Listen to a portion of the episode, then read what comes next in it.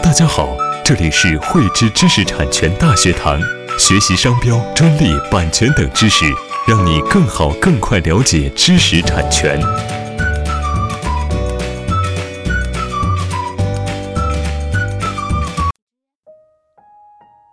汇知识力量，添智慧财富。大家好，今天与大家来分享专利侵权纠纷中的损失赔偿金额如何计算。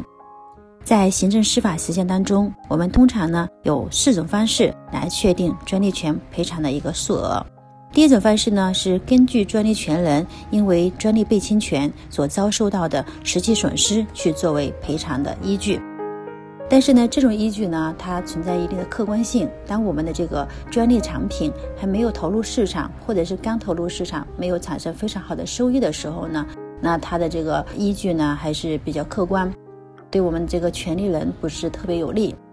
那第二种方式呢，是按照侵权方因为侵权所得去计算这个赔偿金额。但这种方式呢，它会存在另外一个问题。第一个问题是侵权所得呢，它是掌握在侵权方的手里面。那这个时候我们去取证是有一定的难度，而且这个数据的准确性也比较难以去确定。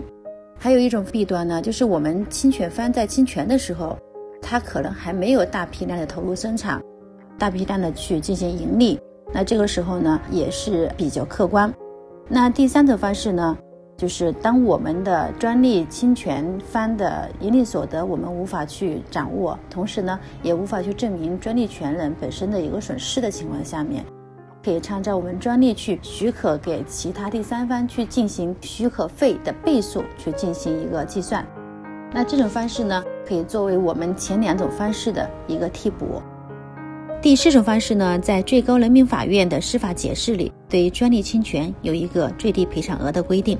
也就是说，如果说我们不能提供专利权人因侵权而遭受的实际损失，同时呢，也无法提供侵权方因侵权的盈利所得，同时呢，也没有可以参照的关于专利许可费的一个依据。或者是我们参考的这个许可费的依据不合理，人民法院可以根据我们专利权的类别、侵权人的侵权性质、侵权情节等因素，在合理的范围内去确定赔偿数额。喜欢慧知课程内容的朋友，欢迎转发分享或在节目下方留言，还可以与我们老师进行互动哦。我们将每周定期更新课程。更多知识，请关注“汇知知识产权”微信公众号。我们下期再见。